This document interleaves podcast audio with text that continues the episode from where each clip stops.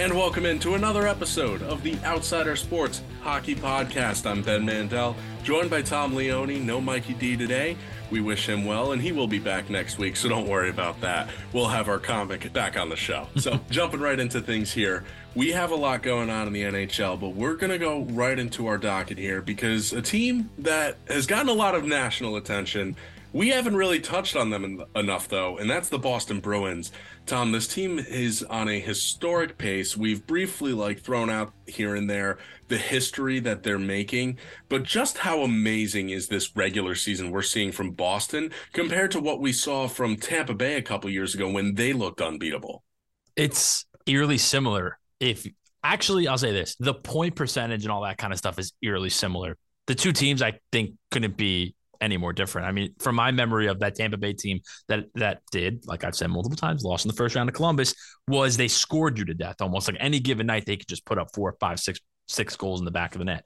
The Bruins to me just play this suffocating game, this very heavy forecheck. You know, like every time you touch the puck, as you know, when you're playing the Bruins, there's somebody in your face. There's multiple guys, you know, putting you into a corner or or forcing you to make a, an ill-advised pass in the neutral zone. And I think there is some extra motivation given through their coach to these older aging players like a Krejci, like a Marchand, Bergeron, and it's like, listen, this could be your last go about it. This is, could be your last best chance to win the cup. Because as we've talked about it before, this team isn't that much different than last year's team, albeit with the deadline additions of an Orlov, Hathaway, and and and Bertuzzi on this specific team. But the core has been the same for the Bruins for years.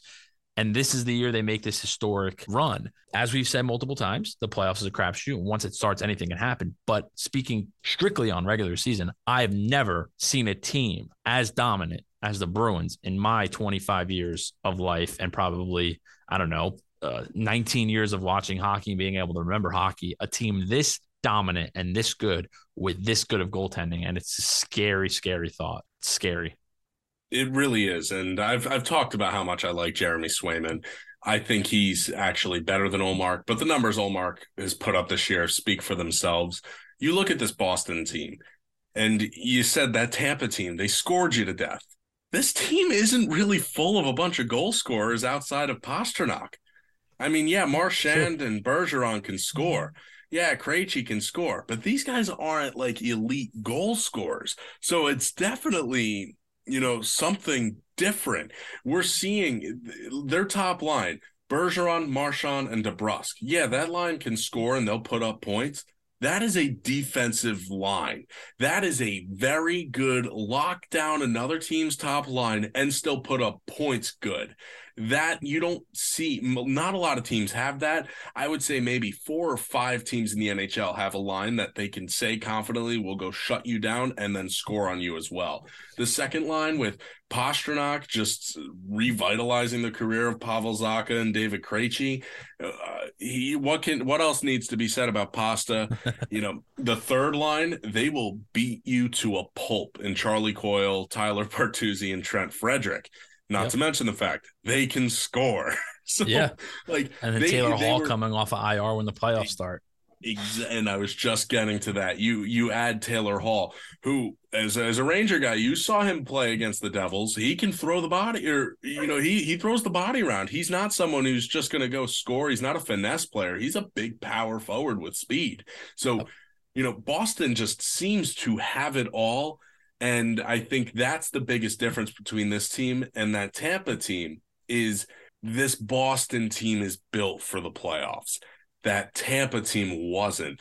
And Tampa realized that. They retooled a bit, got some of those plug pieces in there, like a Pat Maroon, so that way they can have that physical nature and not just try to score you to death and that's that's where Boston I think comes in and that's where they're able to have more success and I think that's where Jim Montgomery as the head coach comes in and he helps them play to that style and let them be a little bit more free. I think that's why they're scoring more goals and still playing smart in their own end. Nothing against Bruce Cassidy, but Montgomery was the right guy.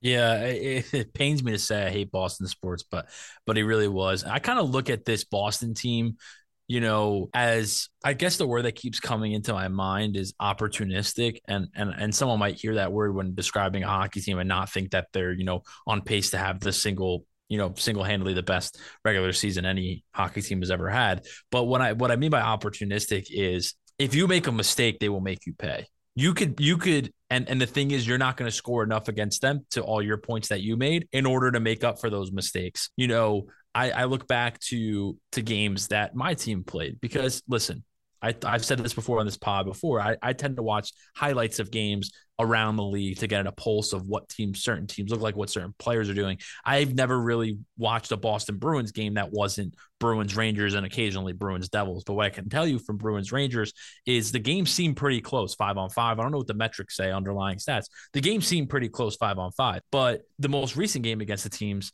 right? It's 2 1, and the Rangers get a power play. And, and in your head, you're like, wow, like the Rangers, it's two, it's two one. The Rangers are on a power play. Maybe they'll tie the game up or get some momentum. And what happens? Boston scores a shorthanded goal. It's 3 1. And the game just feels instantly over. Why? Mistake, bad pass in the neutral zone. Boston attacks and forechecks, you know, as the Rangers are making a change, and they put the puck in the back of the net.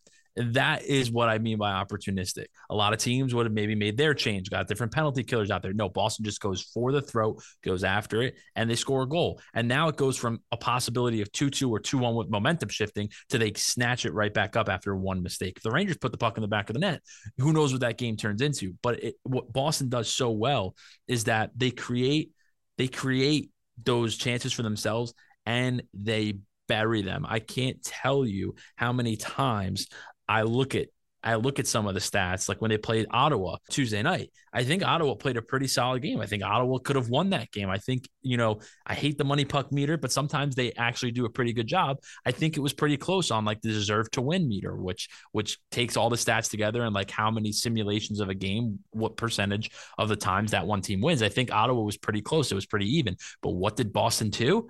They scored on the power play and a bad neutral zone turnover turned into a goal from Marchand and DeBrusk, and they win 2 1 because they're able to lock it down and play playoff hockey. That is what is so dangerous about the Boston Bruins team. And I'm curious, we've seen this before, and Ben, and Ben, I'm sure you, you can you can call instances where the best goalie in the league can turn into a pumpkin in the playoffs. And I'm curious to see what Ullmark and Swayman do in the playoffs and how Montgomery deals with if one of them has a bad game because he does like using both of them. And let's call a spade a spade as well. No team gets 113 points solely on the play of, you know, the guys on the ice. It's the dude in net that drives a lot of those points. And and there's probably been a heavy dose of incidents where Swayman and Ullmark just completely steal games for the Bruins, and, and that's why they have 113 points already with 12 to play. Yeah, you said a couple things here, Tom, that I have to touch on. The you hit the nail on the head with them being opportunistic. And that's what the best teams do. And I think that's what makes Tampa Bay still so dangerous. And you saw that on display in those games against New Jersey last week. Tampa Bay is opportunistic and they score every single time you make a mistake. If you make a turnover in your own zone, Tampa Bay scores. Like you, there are certain teams where you just like you can feel like as soon as the mistake happens, you just drop because you know the puck is in the back of the net. And that's really like that's the big thing with a team like Boston, with a team like Tampa Bay. Carolina reminds me of that too. This Carolina team, certainly, and that's yep. they have to be now. I, I do want to say with Ullmark, I know he the numbers don't look great during his time in Buffalo. There were a few games I saw Ullmark play, especially in the 21 or 2020 21 season and the 1920 season, where I thought, oh, Mark, I was like, oh, this guy can play. If he gets some legitimate play in front of him, watch out. And he has more than legitimate play in front of him. It's really just, you know, for this team, they really are just a complete team. And I, I didn't think they needed to go make moves at the deadline, but looking at the moves that they made in bringing in Bertuzzi and, you know, going and getting Garnet Hathaway Dmitry Orlov, you know what? For him to go, bring in Dmitry Orlov to go slot as your your sixth defenseman, that's not bad. That is not bad. The season they're getting out of Hampus Lindholm, we all know what Charlie McAvoy can do. That's a lot of really good and really, really just a lot of talent there. Now, the other thing you were saying about uh, goalie can just go lay a pumpkin in the playoffs. You are not wrong about that either. And while I do trust Swayman and I trust Ullmark, and mostly I trust the team in front of them, if Boston gets a first round matchup against either Florida or the Pittsburgh Penguins will be really telling. And I think if it's Florida, your prediction might come true. I don't think Pittsburgh's going to be able to pull it out. I I don't know, mate. I don't think the Islanders pull it out against Boston, but Florida is easily the most dangerous team vying for those wild card spots right now with the amount of talent they have and really just how hot they've been since the All-Star break because they've worked themselves from the sellers in the East back into the playoff conversation. Now this isn't quite what the St. Louis Blues did in 2019, but it's certainly up there. It's been very fun to watch and Boston they better hope that Florida works themselves into that first wild card and not the second because all of a sudden things get a little dicey if if the Florida Panthers are who Boston draws in that first round. I'm sure Boston fans are with you on that. They don't want to see that team. And and truthfully, if I'm a Hurricanes, Devils, or I guess Rangers fan, right? Because I guess the Rangers have a shot at this thing. You don't want to run into Florida either if you win the Metro and they end up becoming the first wild card team because Oof. Yeah, I think I think as a East as a whole, you know, I think if we're looking at the wild card and we're looking at the division winners and and, and the teams you want to play and think even if it goes seven, if you're not on your top game and you play crappy to get you know your playoff legs under you, the two teams I want to play are Pittsburgh and Islanders. Yeah, Sorokin can stand on his head and steal a few games. I don't think the Islanders have offensive fire enough offensive firepower for a playoffs. And I would I would like to play Pittsburgh because their defense stinks. And I think I could put pucks behind the net, and all I have to do is really stop the Guentzel Crosby Rust line or Rakell line, whoever they flip flop around with Malkin, and I'm going to be good against them. You shut that line down, you're good. They might steal a couple games here and there, but I like those. I like. I want to face those two teams if I'm if I'm winning the division. I don't want to play Florida. I don't want to play Barkov and Verhaeghe and the Ryan and the Sams, Reinhart and Bennett and and you know their defense is is is no is no slump either. You know with Montour and and Ekblad don't, forget and Gudas and don't forget about your guy Anthony Duclair. Uh, Anthony Duclair, my guy, who the Rangers traded for Keith Yandle in their Eastern Conference Game Seven losing season against Tampa Bay. Yeah, loved love some Keith Yandle. It was worth it. It was worth it. he was he was great for the power play. Such an Iron Man. And when they did trade for him, he was he was a stalwart back there. He was yep, not yep. only a good offensive but a good defensive defenseman. And he didn't well. miss a game. So although Duclair great career. He's was worth the trade. That's a that's a trade that worked out for both teams. It yep. it really did. You know, Yandle, everything the Rangers could have hoped for. The only downside was they didn't win the cup. Arguably, if it wasn't for Tampa, they would have. Now, well, it's like uh, think about this. like like we talk about trades, like Boston, right? We've been talking about Boston a lot. You can go through their years where they might have made wrong decisions, but it kind of led them to where they are now. A, a big trade that obviously involves my team. And This is the reason why I know it was, you know, they traded for Rick Nash. They gave up Ryan Lindgren you know, Ryan Lindgren might have been a, a, replacement for, they might not have needed to get a Hampus Lindholm or Dmitry Orlov if they didn't trade for Rick Nash. That meant nothing for them in that 2017, 2018 year and they gave up Ryan Lindgren. Now Ryan Lindgren's a, a, a, top pair defenseman, and they had to go out and get Orlov. It worked out. The team probably did other moves that got them to this point. Now they're having the greatest regular season, but like little moves like that, like sometimes get forgotten about when teams have success. And that was the point I made earlier when we had the trade deadline pods about the Devils, where the Devils transitioned from this this having to hold on the prospects. Like some of the prospects they give up for Timo Meier, if they become stars four or five years down the line, but the Devils are constantly in the playoffs for the next four or five years, I could care less. And that's why I was getting angry with some Devil fans that wanted to hold on to to Nemec. They did, which was smart, but wanted to hold on to him where it's like he might not even be in the league for another two or three years. The Devils could go on three Stanley Cup worthy runs with Timo Meier. Like you can't let that cause the deal not to go through. And that's what Boston did for Lindgren or whatever. And and and that's why and what the the Coyotes try to do with Duclair. And it, it, sometimes gets so lost these little minor trades and and how those trade charts can connect to so many different teams and create so many different situations. It's wild. Yeah, it's it's really crazy. And it's actually really funny because the Devils had their Marvel superhero comic night on Tuesday night and their social media team released this really cool like it was basically like a parody of the what if show that marvel did oh, and nice. it was so well put together. I don't know if you're a marvel fan tom. I don't know if you've watched bit, yeah. it. Yeah. Um they basically they were like they were talking like what if it's the show like all these different scenarios and like what could play out? Well they basically played on that with the draft, trades, free agents, all different decisions that help build a team and each one changes it drastically. And it was so well done and put together because of not only the way it paying homage to the show but just the way it actually talks the legitimacy to it and how it actually does impact the way a team shapes. It's i mean think about how different the devils are with timo meier Or I think mean, about how different the Devils are today if a ping pong ball doesn't shoot up a hole in the right direction. You know what I mean? Like, Well, like, like with the draft like let's say Yeah. they let's say the devils are drafting number two in 2017 not even talking about 19 yeah, let's say 2017 the devils draft two and the flyers take nico hischier and the devils have nolan patrick well what if like it wasn't necessarily the player but it was the team then maybe. or what if it yeah, was, what the, it was the player? Like, what if Yeah. Nolan Patrick is now what Nico Hischier is, and Nico Hischier is uh, struggling to find himself in Vegas now after being traded? Like, Yeah. does Vegas even trade for him? And now you turn and look at 2019. What if the Rangers have Jack Hughes?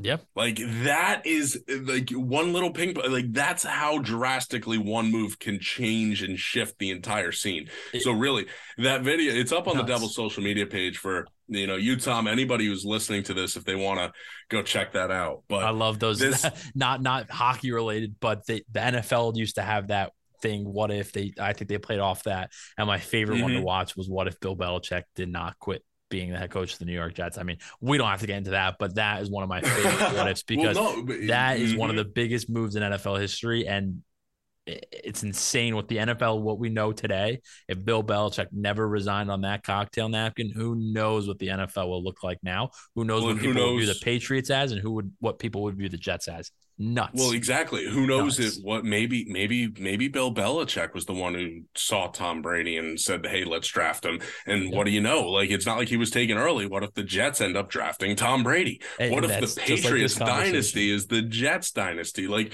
that very well could be a possibility, and that's why it's so fun to just sit back and look at things like that. We do have to get back Yes. onto hockey though, and we're going to shift over because another team out west. We've been talking about them a little bit, but we take a look at the Colorado Avalanche. Let's just look at our power rankings and the way we had had them.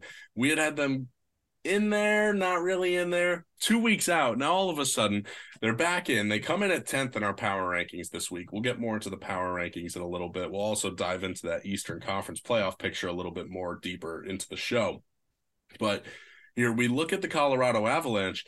All of a sudden, this team not only they control their own destiny to win the division all of a sudden, and that's with a big four game road trip that they swept last week. They come out there, they just keep winning games. Tom, I mean, is Colorado back? Is this their biggest statement they've made so far on their Stanley Cup defense? I mean, you win six in a row. I, I I would have to say that it's a pretty big big step in the right direction. I think they win the division. I remember I I haven't been as high on Tampa Bay and Colorado, the two teams that you know met in the Stanley Cup last year, and two teams that I kind of viewed as you know maybe you know Colorado obviously different circumstances, dealt with injury, just haven't really grooved. Goaltending's been so so. Tampa Bay just being old and and out of their you know league right now um, to an extent. But back to Colorado it would not surprise me as we're recording this. They're playing Pittsburgh. It would not surprise me if Colorado lost this game because it's such a Pittsburgh game to win. But I think they win the division because I don't like what I'm seeing out of the Wild and the Stars the last couple of nights. And I think that in hockey, when a team gets this hot and a team that knows how to win, right? Colorado knows how to win. They won a cup. That they take this, and even if they lose tonight, uh, you know, Wednesday night, and if they lose uh, two games in a row, though they could rip off five or six in a row because they got that taste again. They got healthy. Makar's back. Their team feels like it's good. They get good goaltending they can go on a run, man. And and it's scary when teams start to get hot at this time of the year because it just seems to roll. Like when teams get hot in December and it lasts until February, this is like you get hot in March and it can last to June. And it, it, it's scary. And and and I got to give you credit because you've been saying it even before they've gotten hot that they're your team to watch and you've you're getting there. You might be 100 percent right.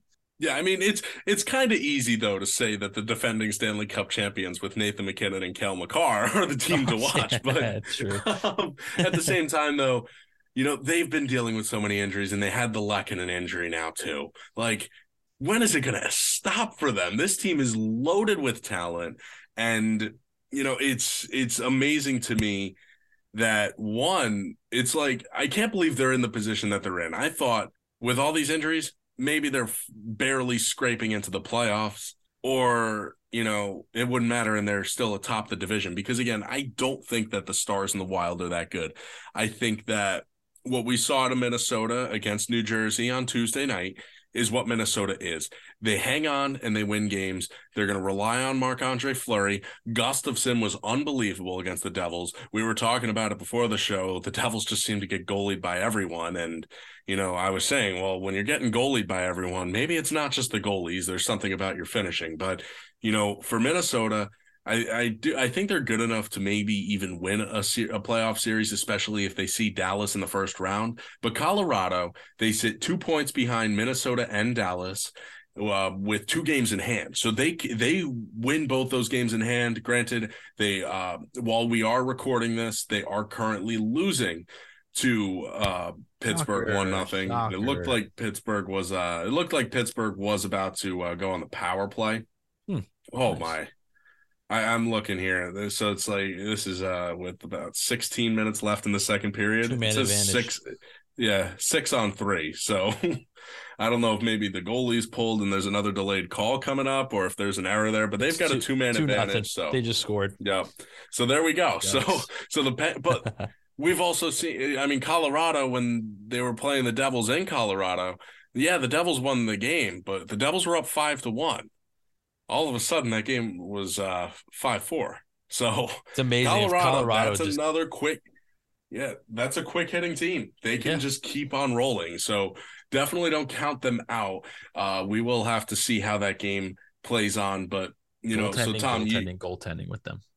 Yeah, well, and that's they just don't have it, and that's their biggest Achilles heel. I would have liked to maybe seen them try to go get Jonathan Quick instead of uh Vegas instead of the uh, Golden Knights, but I, I don't know if they would have been able to make it work cap wise. I know they've they they're strapped. Yeah. Yep. There's a reason why they had to let Ryan Graves go a couple years ago, but exactly. Yeah, I, I do think Colorado does end up pulling this out because I think they're the best team. While Dallas has been good this season, they have kind of tapered a little bit. So we're going to shift back east and we're going to look at the Eastern Conference playoff picture. We'll start over in the Atlantic Division though, because I, I feel like we've we've talked about the Bruins now. Yeah, maybe they get a first round matchup with Florida. Maybe it's Pittsburgh. Maybe it's the Islanders. It looks like it's going to be one of those three teams. But the other matchup to look at, it looks like Toronto's going to get home ice, even though Tampa's creeping up in the standings a little bit. Toronto does have two games in hand. So I, I, think Toronto ends up holding on to home ice there for that series. But oh boy, oh boy, does a Toronto Tampa Bay playoff series intrigue me. Same, and it's I feel so bad for Toronto. Oh my god, it's just you like know they're gonna lose too. I, it feels that way, and and I, and I want to go cliche, and and I miss Mikey D on this pod today, and I know this is something he would say. It would be like, you know, Toronto gets Tampa Bay after they probably should have beat them last year. Tampa Bay kind of on their way out. It's almost like scripted to the point where like Toronto will finally win a first round series against Tampa Bay, who's been a thorn in their side, and move on and then play Boston. It's another marquee matchup, original six, yada, yada, yada. It seems that way. But Tampa Bay's got the one thing, and every team in the Eastern Conference playoffs, albeit maybe New Jersey and maybe Florida will have better goaltending than the Toronto Maple Leafs. And that is what scares me and has always scared, I think, every Toronto fan. And that's why I agree with you and would say I think I would take Tampa Bay in seven again because you know Vasilevskiy is going to steal two or three games unless he completely falls off the off the ledge. You know it's going to happen. And the point we were talking about before, Toronto, Tampa Bay is opportunistic. They're going to score every time Tampa Bay makes a mistake. We know Tampa Bay is aggressive. We, I mean, we know Toronto's aggressive. Tampa Bay's aggressive. We, uh, uh, they're going to turn the puck over Toronto's defense, in my opinion, is slow. Tampa Bay's got some speed in their top six, and that third line of like Colton, Cirelli, and Hagel. it does 100% feel like Toronto's going to lose in the first round if that's the matchup. I pray it doesn't happen, and I will go on record probably when the time comes to make our picks for the playoffs. Take Toronto in the first round because I just feel like they're just so due. But it's a bad matchup for them. If there's a way Florida can go really get really hot, and beat and beat Tampa Bay out for the third seed, which is probably impossible given the point situation. That's what I would hope happens if I was a Toronto fan. But yeah, dude. Yeah, that's dude, that's just brutal for Toronto. But I hate Toronto, so you know what? Deal with it. yeah, I, I don't do have think, that hate uh, for Toronto too much though. But I, I get where I get where it comes from. You know, it's like I just I feel for them. I think I just feel for them. I feel you know I, I just get so I get so annoyed because every single time I turn on NHL Network, it's just Toronto. It's yeah. it's Toronto. It's Toronto. Toronto. Toronto. Like please talk about somebody outside of Toronto and yeah. I can, so that that's get, where I my hatred that. comes from. I just so like it's not really hatred towards Toronto. Uh, I do like Auston Matthews. I do think John Tavares is overrated. I've so always thought that as well. Yeah. yeah. Well, I mean, you're a Ranger fan. You're gonna think Tavares is overrated. Yes. I thought he was he I thought he was put into the superstar category a bit too early. Like Barzal, it's I, typical Islander player. Barzal's a superstar though, but Barzal's not Barzal gets talked in the same light as like Jack Hughes, and like he shouldn't even be in the same light as like Mika Zibanejad. Truthfully, I, it's I think the biggest issue with Barzal is Barzal hasn't gotten to truly play with people that fit him. Him, yeah, and that's the thing. Barzal is not a scorer. He no. is not. He is a facilitator. And that's what Jack was trying to be when he came into the league. And Lindy Ruff, like, finally just pulled him aside and said, "Dude, you've got a wicked shot. Start using it." Yeah, shoot the. Most of Jack Hughes' goals are he's got soft hands, but most of his goals are him ripping that shot. He's got a very quick release, and his shot just is on a line. It is always just fun to watch. But you look at Tampa Bay, and I, I would argue that Vasilevskiy is playing as good as he's ever had. Yeah, I mean, he just doesn't stop, and I don't expect him to stop because it's not like he's getting up there in age yet. He is still quite in the prime of his career. You got to realize who was the goaltender for Tampa when they knocked the Rangers out in 2015.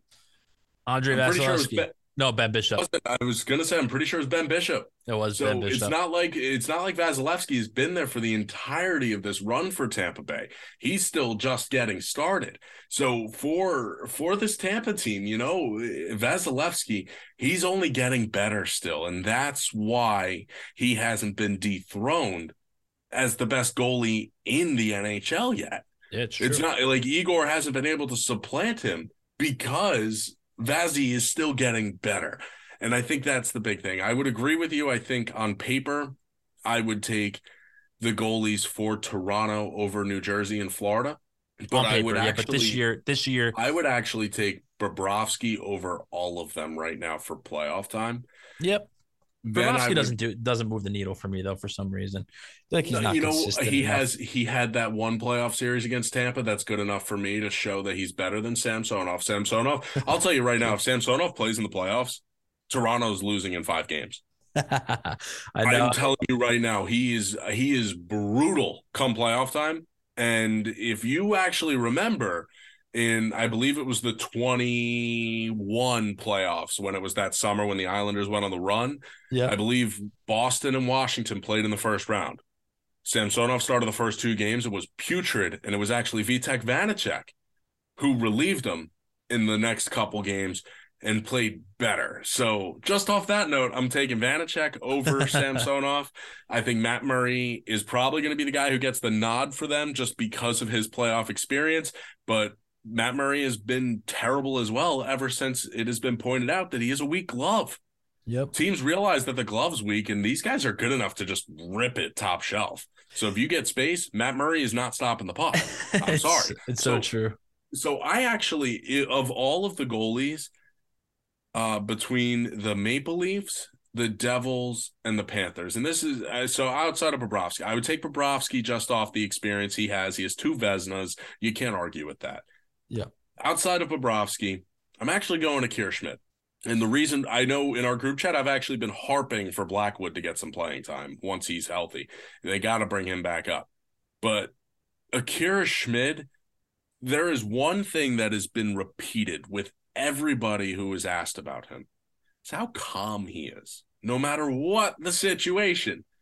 I'll tell you what that that tells me he's going to be pretty consistent and play the same way if he was playing in a big spot in the playoffs. If anything's going to shake him, it would be that. So you know, hey, let it let it ride with Akira Schmid.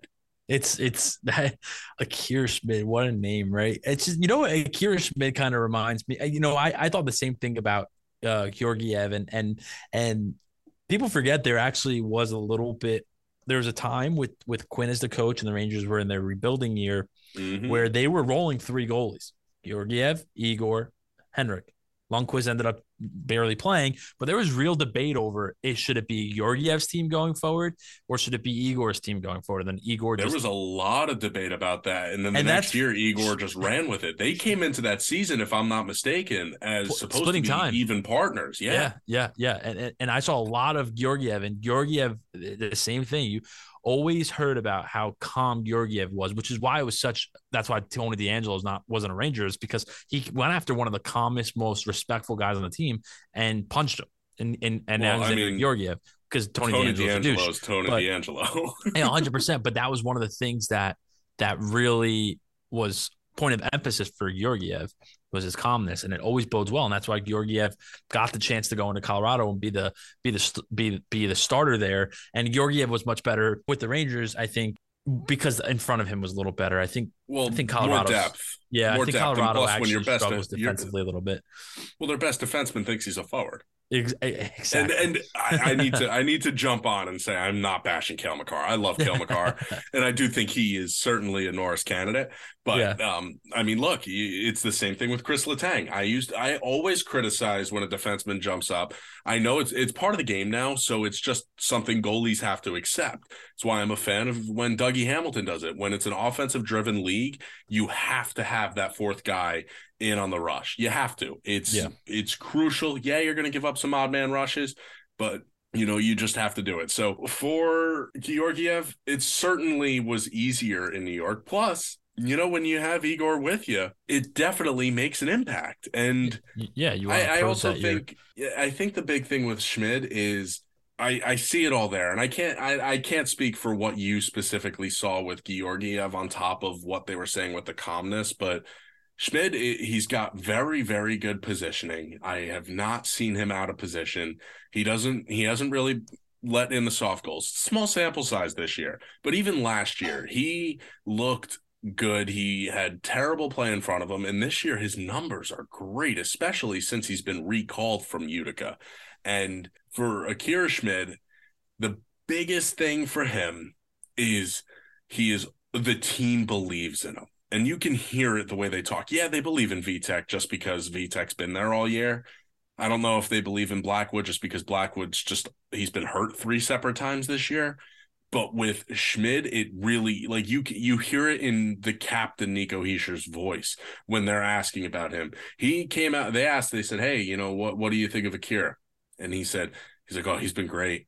He's just so calm back there. I mean, he just he makes us buy into him."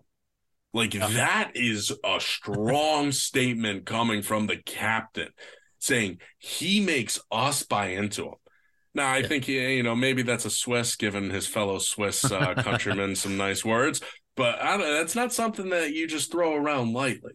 I mean, the only thing that I've been very blessed in my life as a Ranger fan every playoff series going in, I know majority of the time I'm going to have the better goalie that hasn't amounted to any cups and anything of, of measure, right? Like some other teams that have great goalies.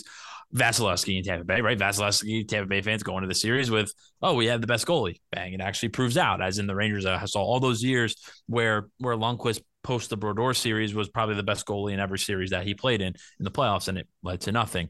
Uh, as in now with Igor, there's probably only one goalie in the East where I would say, oh, he's better than Igor, and that is Vasilevskiy. And last year in the Eastern Conference Final, they lost. The only the, the thing that I've never had experience, and I'm curious to see how it plays out for the Devils, is the goaltending in the playoffs is just so important because here's the thing with playoff goaltending, and, and I think what separates great playoff goalies and subpar playoff goalies is when it comes to the playoffs, you need the big save in the big moment. There's going to be a turnover. There's going to be a high grade A chance. There's mm-hmm. going to be a breakaway. You need your goalie. Let's say in a playoff series, let's say it goes seven games. Rangers Devils, it goes seven games. the the team that's going to win if they're actually that close five on five and all that kind of stuff is going to be when Patrick Kane and Artemi Panarin come down on a two on one, or Patrick Kane or Panarin or Zibanejad has a breakaway. Let's say Akira Schmid or Blackwood or Vitek has ten breakaway or grade A chances that he faces in the series. Whoever and Igor has ten. Whoever saves more of those will win the series and you need to have a goalie that's tested and proven in doing that and i think that's what what comes into play like toronto and tampa bay last year every, i felt like every time toronto made a mistake back to the opportunistic thing in the beginning of this pod tampa bay put it in the back of the net even if toronto was absolutely dominating them pace of play five on five uh, offensive zone time every time there was a mistake the puck was in the back of the net because the goaltending was so terrible I'm curious to see with the Devils. I'm curious to see with Pittsburgh if they get into the playoffs. I'm curious to see what Ullmark and Swayman because it's going to be their first really test in the playoffs, like real playoff hockey. It'll be their first test to see how they do in those situations because there's something about about being on the road and the opposing player comes down the ice on a breakaway. You feel that tension in the crowd, like, oh my god, oh my god, it's a huge moment.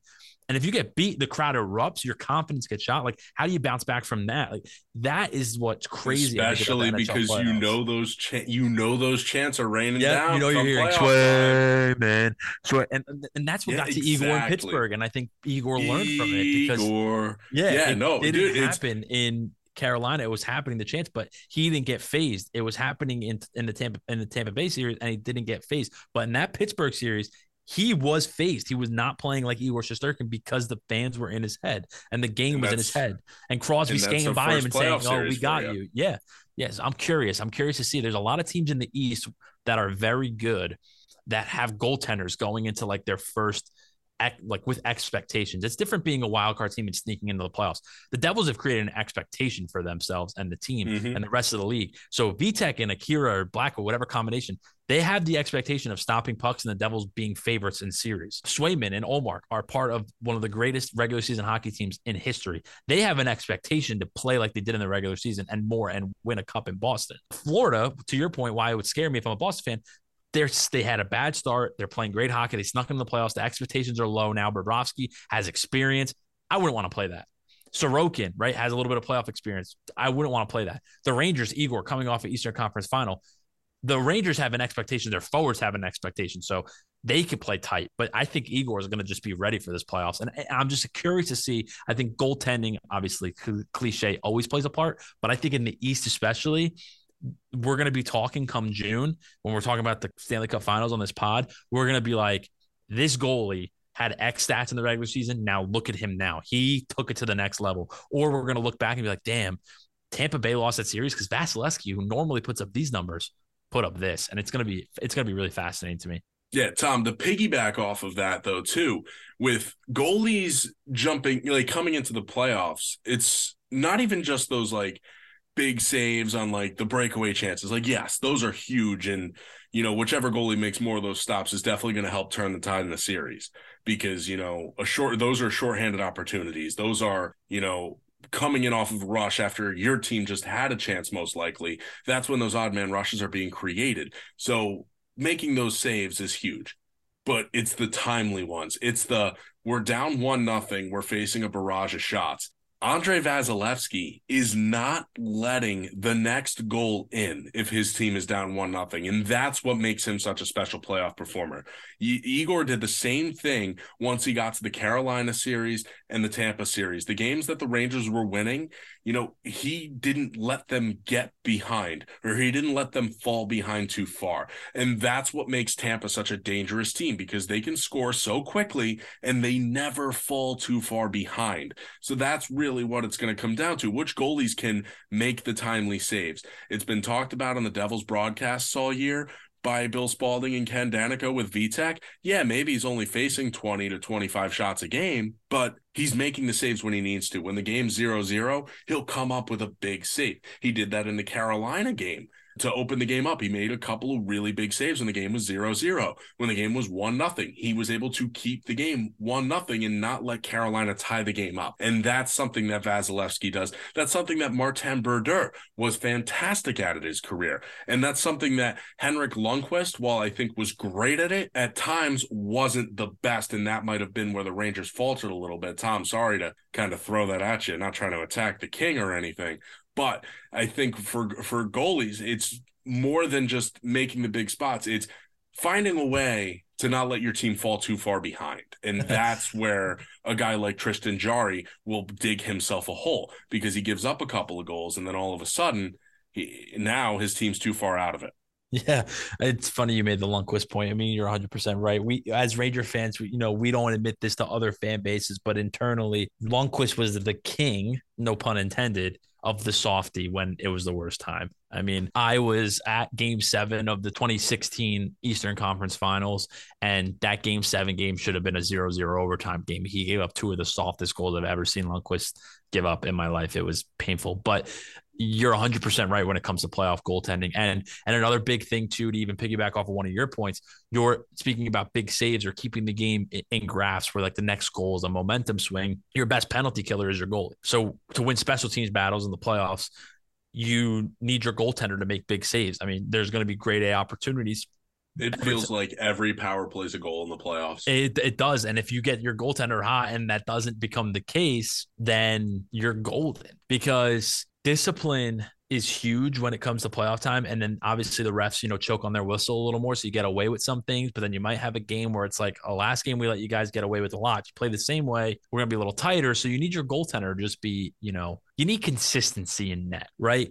Consistency in net masks inconsistencies in your five on five play night in night out you know dealing with an adjustment right like like you're playing the same team possibly seven times in, in a week and a half you these coaches they're professional coaches they're going to make dis- uh, adjustments line changes whether you're home or away. You need your goalie to be able to to withstand the firepower and the pressure while your guys adjust to those adjustments right? So like right a first period goes your way and you're up one nothing you're up two nothing and it goes both ways. The goalie that you're facing might have kept it a four or five nothing game might kept it two nothing. Right now you're a goalie right? You come out the second period uh, Lindy Ruff changes his lines. Gallant's like, oh my God, what the hell's going on? I need to move some guys around you, the Rangers are going to need Igor to deal with those adjustments for the first five, 10 minutes of that period when the onslaught's coming on and the ice is tilted until the coach makes those adjustments or doesn't make those adjustments and waits for the players to get acclimated. Like those are the big things that you need your goalie to just be a stalwart at the net. And that's the difference between regular season goaltending and playoff goaltending. The coaches adjust more, the lines change more, home and away means more goalies are seeing shots from everywhere because playoffs is pucks on net. Uh, you you might get caught off guard and then you're ready. Like it's just so integral to the game, and I don't think there's a sport out there. And you could jump in and correct me if you don't agree with this. I don't think there's a sport out there where the parity between the regular season and the playoffs is as large as in hockey. I don't think yeah. they're yeah. I completely agree, sport. and I think I think that this so the only thing I can really point out is this most recent MLB season. But that seemed like a crapshoot because you can just tell the teams in the National League, the three best teams, just burned themselves out. It was clear and obvious. Yeah. So I wouldn't even say that there was even that like a small disparity there, but there there certainly is a lot more parity in the NHL, and I think it's more just the way the game is played, right? The fact that as long as you have a goalie who stands on his head, you're in every game.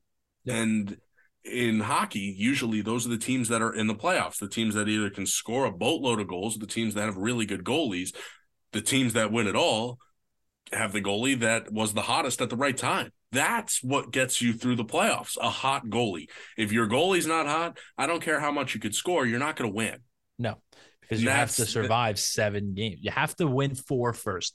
And if you don't have consistent goaltending, such a grind. Oh God, it's it's amazing. It really is the beauty the beauty of sports is is is playoff hockey. It's epitomized in hockey. It's a, exactly. You took the word. Mm-hmm. I was looking for the word. You you said it perfectly. It is epitomized. The the the heroics, the, the drama, the and each game feels like a series with the three periods and 20 minutes in between each of them and the mm-hmm. adjustments mm-hmm. you're able to make. Every uh, uh like you could look at a game and be like, for two periods, this team dominated. They were the better team. And the third period, they gave up three goals. They played like crap and they lost the game. The team might have been better for, let's say, the game goes seven, the series goes seven games with no overtimes. For 21 periods, a team could be better in what? 14 of them and lose a series.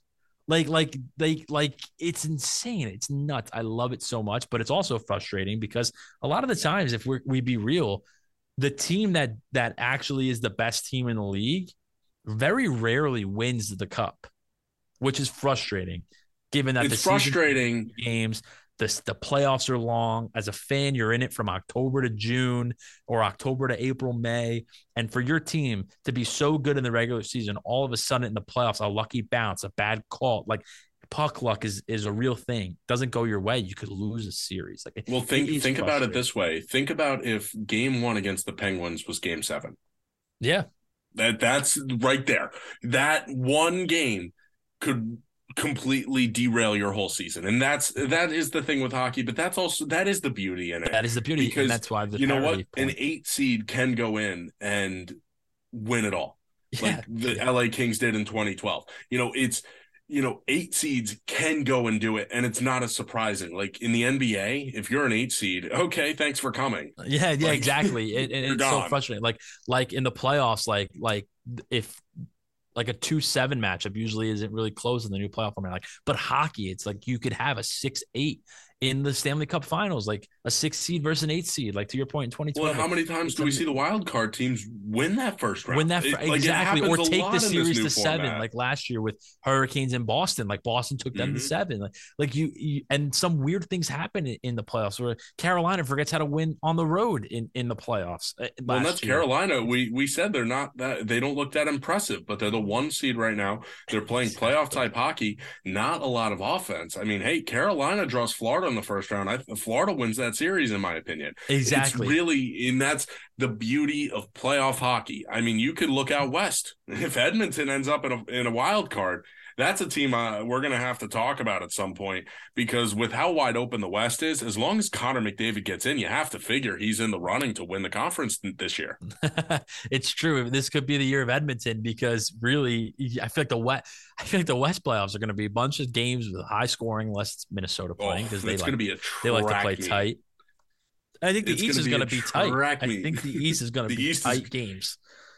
I think that the Stanley Cup the real Stanley Cup is going to be the Eastern Conference, Conference final. final. And I know we've I know we've talked about this, but you know, it is one of those things. Now, yep. we do have to start wrapping the show up. So let's jump into our power rankings here. Tom, Think about a team you want to talk about here. I'll just run through the power rankings. First, though, Boston, once again, unanimous number one as they continue to dominate. The Carolina Hurricanes went back into the unanimous number two spot as I had to forego the New Jersey Devils being better than them right now after a rough week against Tampa Bay and then Florida. But New Jersey did still hold on to that number three spot, although they were tied with points with Toronto, thanks to Mikey D dropping them down to number five. Uh, so New Jersey ended up in third just because they did have two third place votes to Toronto's one. The Devils find themselves tied in the power rankings but really they seem to be all right. They were able to get a point and escape uh, Minnesota at home with a point. So that is what it is. They end up they finish the season series with Minnesota with two points. So I guess you take it. Toronto at number four. They, uh, you know, they just keep winning games, but at the same time, you know, they did lose two last week, and they just feel like they're having trouble jumping New Jersey just because of New Jersey's point total in the standings in overall a better division. So the Rangers in fifth with 19 points in our rankings. The Tampa Bay Lightning creep back up into number six with 14. The Vegas Golden Knights have 13 points for seventh. Dallas Stars, who lead the Central Division currently, they have eight points for eighth in our power rankings. The Los Angeles Kings coming in at nine with six points. And then the Colorado Avalanche crack back into the top 10 with four points. Now, Tom, of our top 10 here, what's the one team you want to focus and highlight? I'm being biased. For the first time, I'm being biased on this show when it comes to our power. Uh, let's hear and it. I am talking about my New York Rangers. Since I was on record on this podcast and said that the Rangers season starts in Montreal. They are five, one, and one. They are dominant. They had a little mix up against Carolina on Tuesday, got caught in some bad changes, some non calls. I mean, still a first place team, though. Still, still a first, first place, place team. team. Whether we whether Svechnikov is in or not, still a first place team. The Rangers can roll four lines, and Ben, my fourth line, my fourth liners, Goodrow, Vesey, and Ma are scoring goals in this stretch nightly. The game against Nashville, Nashville goes into Bu- Buffalo and demolishes Buffalo after, which makes the Rangers' performance on Sunday even better, scoring six goals on six shots, chasing. If there was a third goalie, probably would have chased both Juuse Saros and their backup, whose names eludes me right now. It's not important. They, it's not. Yeah, they they absolutely dominate Pittsburgh both Thursday night and Saturday night and it was it was a statement to me for the first time in this season they and they got Lindgren back on Tuesday which which I think caused some of the rust because think about it, the defensive pairings have been playing together for 12 games. Now you insert Lindgren as great as he is, but it's going to take another couple games for them to get acclimated. Fox and Lindgren, you know, they made some mix ups on Tuesday that pissed me off, but I think they'll be fine. But let me get back to my original point with them is that they are a team now. They're rolling all their lines. They have all their their players healthy. If someone gets hurt, they have people that are able to replace them and not have to play shorthanded. And and what's happening with the Rangers is they're gelling as a unit. And I think their statement wins against Pittsburgh and Nashville, and then them having a lead for most of the game against Carolina, and then just certain things not going their way, losing a one goal game late. For the first time this season, they have separated themselves from possibly being in the group with Pittsburgh, the Islanders, Florida, and now more in with the Toronto, Boston, Carolina, New Jersey. And I know some outside fans like you guys probably believe the J- Rangers were already in Group A. I'll call it Group A and not Group B. As a fan base, as a Ranger fan who had to watch them night in and night out, I wasn't seeing the consistency, and I didn't necessarily like that that they were playing shorthanded for so many games and risking people getting hurt and playing extra minutes that I needed to see a stretch like I just did and I'm in right now. Let's see how it continues on Thursday night against Carolina and then against New Jersey in the eh, next week but I think they're firmly in Group A, and I think that they are a top team in the East. And I think this just this this run cemented them. I will never have them outside of the top five in our power rankings because they are legitimately a top five team in the NHL, and that's what this last week and a half has showed me. And that's why I wanted to talk about them. What they did to Pittsburgh, what they did to Nashville, who's a borderline playoff team in the West, that showed me this team, the players they got, the goaltending is for real and they can go on another run if things go their way. And I'll leave it at that. Yeah, Tom, just because I want to prove your point, you're not being biased. I don't know if you read our NHL weekly report this week. This was the headline. Uh, the first, so we had the Avalanche in there. The big story, though, was the Rangers push for the Metro. I can't, I won't go exactly, that far. I won't go that far. Well, They're not going to win well, the division or jump the Devils, but yeah. this is this is what I wrote though, and this is pretty much on par, word for word, what you just said. New York made a few splashy moves at and before the deadline, but the team had to struggle for a couple weeks to make those moves, despite losing and sacrificing some points to stay compliant with the salary cap. The moves seem to be paying off and not keeping the Rangers for potentially playing for home ice in the postseason. The Rangers closed the week out with a 7 0 stomping of Nashville, coming on the heels of three straight wins and stretching the point streak to seven games, where they were 6 0 1, obviously, before Tuesday night's loss to Carolina. They're getting hot at the right time, and if they can play like this in front of world class goaltender Igor Shesterkin, this team is as good as any in the league. With the same amount of games played as New Jersey, the Rangers went into Tuesday night just five points back. They are now six points back, and they are eight points behind Carolina now for the top spot in the division. Uh, Carolina does have those two games in hand, though. So, I mean, Tom, how, how similar is that to what you just said? Uh, beautiful. and, and to even piggyback off of one of your points before you talk about your team, it's almost like I've watched Carolina go on when I say a run, I mean like a month and a half of where they never lose more than let's say two games in a row in regulation. For the Rangers, I will be brutally honest. Obviously, you don't get to the record they have losing multiple games in a row multiple times a season. But even when they went on their eight, nine game win streak with points in 11 out of 12 or whatever, after that, they followed that with like losing three out of four in regulation. And then they've had over the last couple of probably the last month, they've won three, lost two in regulation, won two, lost three in regulation. Like they haven't really put a streak together where even though they lost on Tuesday, and I and I, I I'm confident on them in Thursday, where they're gonna go into the postseason. I think they're going to go into the postseason with like in the last, I don't know, 14, 15 games, they'll have points in like 11 out of 15. I really genuinely believe that's where the Rangers are heading. And that's what excites me. It's no more of this win five, lose three, and, and win six, lose you lose three out of four in regulation. Like no, I don't. I think that's done with the Rangers. I think they found their lineup. I think they found their consistency. I think Igor's getting back to Igor with the play in front of him getting better, and it's ball rolling now. Let's get after this. Let's use your experience last year against some teams that aren't going to have that experience in the playoffs, and let's see what happens. Beautifully, beautifully written though, Ben. Beautifully Thank written. you, Tom. Thank you, Tom. Now, the team I'm going to talk about is a team we haven't really talked about at all on the podcast. They're number nine in the power rankings, Los Angeles Kings. The Kings. They continue that. to creep closer and closer to Vegas, not only for the Pacific Division, but the top spot in the Western Conference. This team can be dangerous. Now, I don't think they really have the depth. They need Kevin Fiala to come back. He is day to day right now, but I like the top line with the pairing of Kopitar and Kempe. I know Quinton Byfield is currently listed as the first line left wing. The production's not there yet. He's still very young. I know he was the high draft pick, but you know, the second line I love in Philip Danault, Trevor Moore, and Viktor Arvidsson. I think that's a very good unit.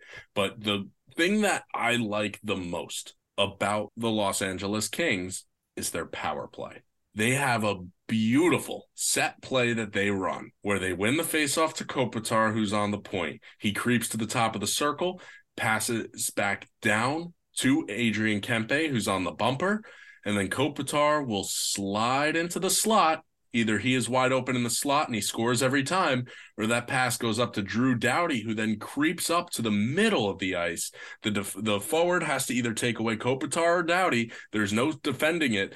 You, you got to take away Kopitar because you could at least try to stop the Doughty shot. But then Doughty's letting one rip, and whoever is playing in front of the net, whether it's Viktor Arvidsson or Fiala or Vilardi, you know, these guys are, are putting the puck in the net. The power play unit has been fantastic, and it's that set play.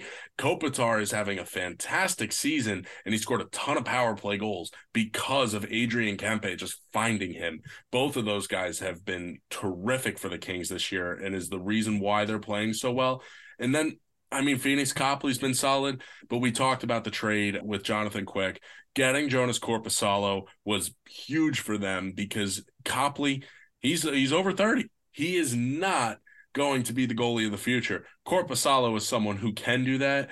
And with the way Quick was playing for the Kings this year, while he may be playing better in Vegas right now, it seemed like his time in Los Angeles was done and they were ready to move on. Yeah, I agree with you. It was a beautiful move because sometimes sometimes you got to cut the bait before it holds you down. And uh, yeah, it was it was a very very good move for a Los Angeles Kings organization that you know, over the last 10 to 12 years has has been let's let's face it, a premier organization in this league, player decision wise, who they sign, you know, just overall the ability to draw free agents in as well. Yep, yep. They are a very underrated premier organization, if you ask me. If it, it, it, not many people if you ask them, oh, who are your top like franchises in the NHL? Like if you had if you were a hockey player and you only had to choose four from four teams, I don't think many people would say the Kings, but they they could be in debate for that conversation over the last probably since like 2010. I would say. Well, really think about it. Hockey has been primarily an East Coast sport outside of Minnesota. So yeah. for, you know, to bring hockey to the West Coast and to consistently draw fans in there, you know, you get the celebrities like Will Ferrell in there with the Kings and Snoop Dogg. Like yep. they they get a bunch of high A list guys in there, and it really helps bring the fans out. And the fans are great there. They have a great fan base in Los Angeles. It's definitely a fun play, place to play if you're a player. It's just you know the you being a Ranger fan and me being a Devils fan. Like I mean, that's that's a cup for each of our teams that the Los Angeles Kings kept us from getting. So. Yeah, yeah. I'll say that one more thing about California hockey and going out west. There was some fun times in, tw- in the 2010s with Anaheim, San Jose, and the Kings. Oh, those yes. were some those were some good hockey teams out there, and and between Getzlaf and Perry and Anaheim. I was going to say back Thornton when Corey Perry and, was a legit goal scorer and yeah, not just yeah. a grinder. You had Thornton and Couture and Pavelski in San Jose, and then you had oh my god, and in, in LA you had Kopitar and Dustin Brown and Doughty and Alec Martinez. It was just it was fun times. It was fun watching the West playoffs. Like after the East playoffs ended, right after you know you watch mm-hmm. your Devils playoff game, you watch your Rangers playoff game, or you watch your Pittsburgh playoff game to turn on and watch like like Martin Jones versus Jonathan Quick. Like it was just like it was just it was great. It was such fun hockey, and it was always like the West to me was always like the scoring playoffs. And the East was to me always like the like grinded out superstar taking over games kind of playoff. It was series. really like the Western Conference playoffs was the Pac-12 after dark. Yeah, it was like the wild, wild west out there. It was like the third lines were scoring goals, and the games would be like five four, and then you watch an East game, and it's like Penguins Capitals. The game ends two one, and Ovechkin scores, you know, both the goals because that's the superstar he is, and the one goal like for the triple overtime like, games in the East. And, yeah, in the West. I mean, you're lucky. You're like if it goes to two overtimes in the West, you're like, what just happened? You get five minute penalties with six goals in the West. Yeah, it's it's insane. Oh, that insane. that game. That was with Vegas. Know, that was a little later. That yeah. that Vegas San Jose game, and I I that was Vegas's second year, and I remember watching that because I hated Vegas. San Jose had a three nothing series lead. They blew it, went into game seven, and I believe Vegas had like a four to one lead took a major penalty with six minutes left in the game. And it was bang, bang, San bang, Jose bang. scored three goals to tie it. It was unbelievable. Such a what hockey a hockey game. I'm watching was. that now. I'm watching that after we, we're done with this pod. I'm going downstairs. I'm taking my laptop with me. I'm going on YouTube and I'm watching the I'm, highlights. I'm that sure game. that full. I'm sure the full game's up there. It might even be worth watching. Just I won't do that to like the 10 I, minute mark in the third. Yeah, true, true, true. I do like watching that sometimes the full game highlights and doing that because I like to hear the announcers like and not oh the, the live in moment yeah. call where that you get the full call. Trust me, as a broadcaster, yeah. I love it. Nothing better. that's what I'm gonna do. That's a, that's the move. But we are gonna wrap things up. I'll tell you what, Tom. I did not think it was going to be this long a show with just the two of us, but we we do miss you, Mikey D. We're yes, we're we ready do. for you to be back next week. While we're waiting for next week's show, check us out. Check out our other podcasts over on Spotify, the Outsider Sports Football and the Outsider Sports Baseball podcast. You can check out our website at outsidersports.net, where we have those blogs, including the NHL Weekly Report with our power rankings, including how we individually rank them. Football blogs up there as well, with baseball ones coming soon. You can also check us out on social media. Find our Twitter at Outsider Sports 3 and check us out on TikTok and YouTube by searching Outsider Sports. Until next week, have a good one.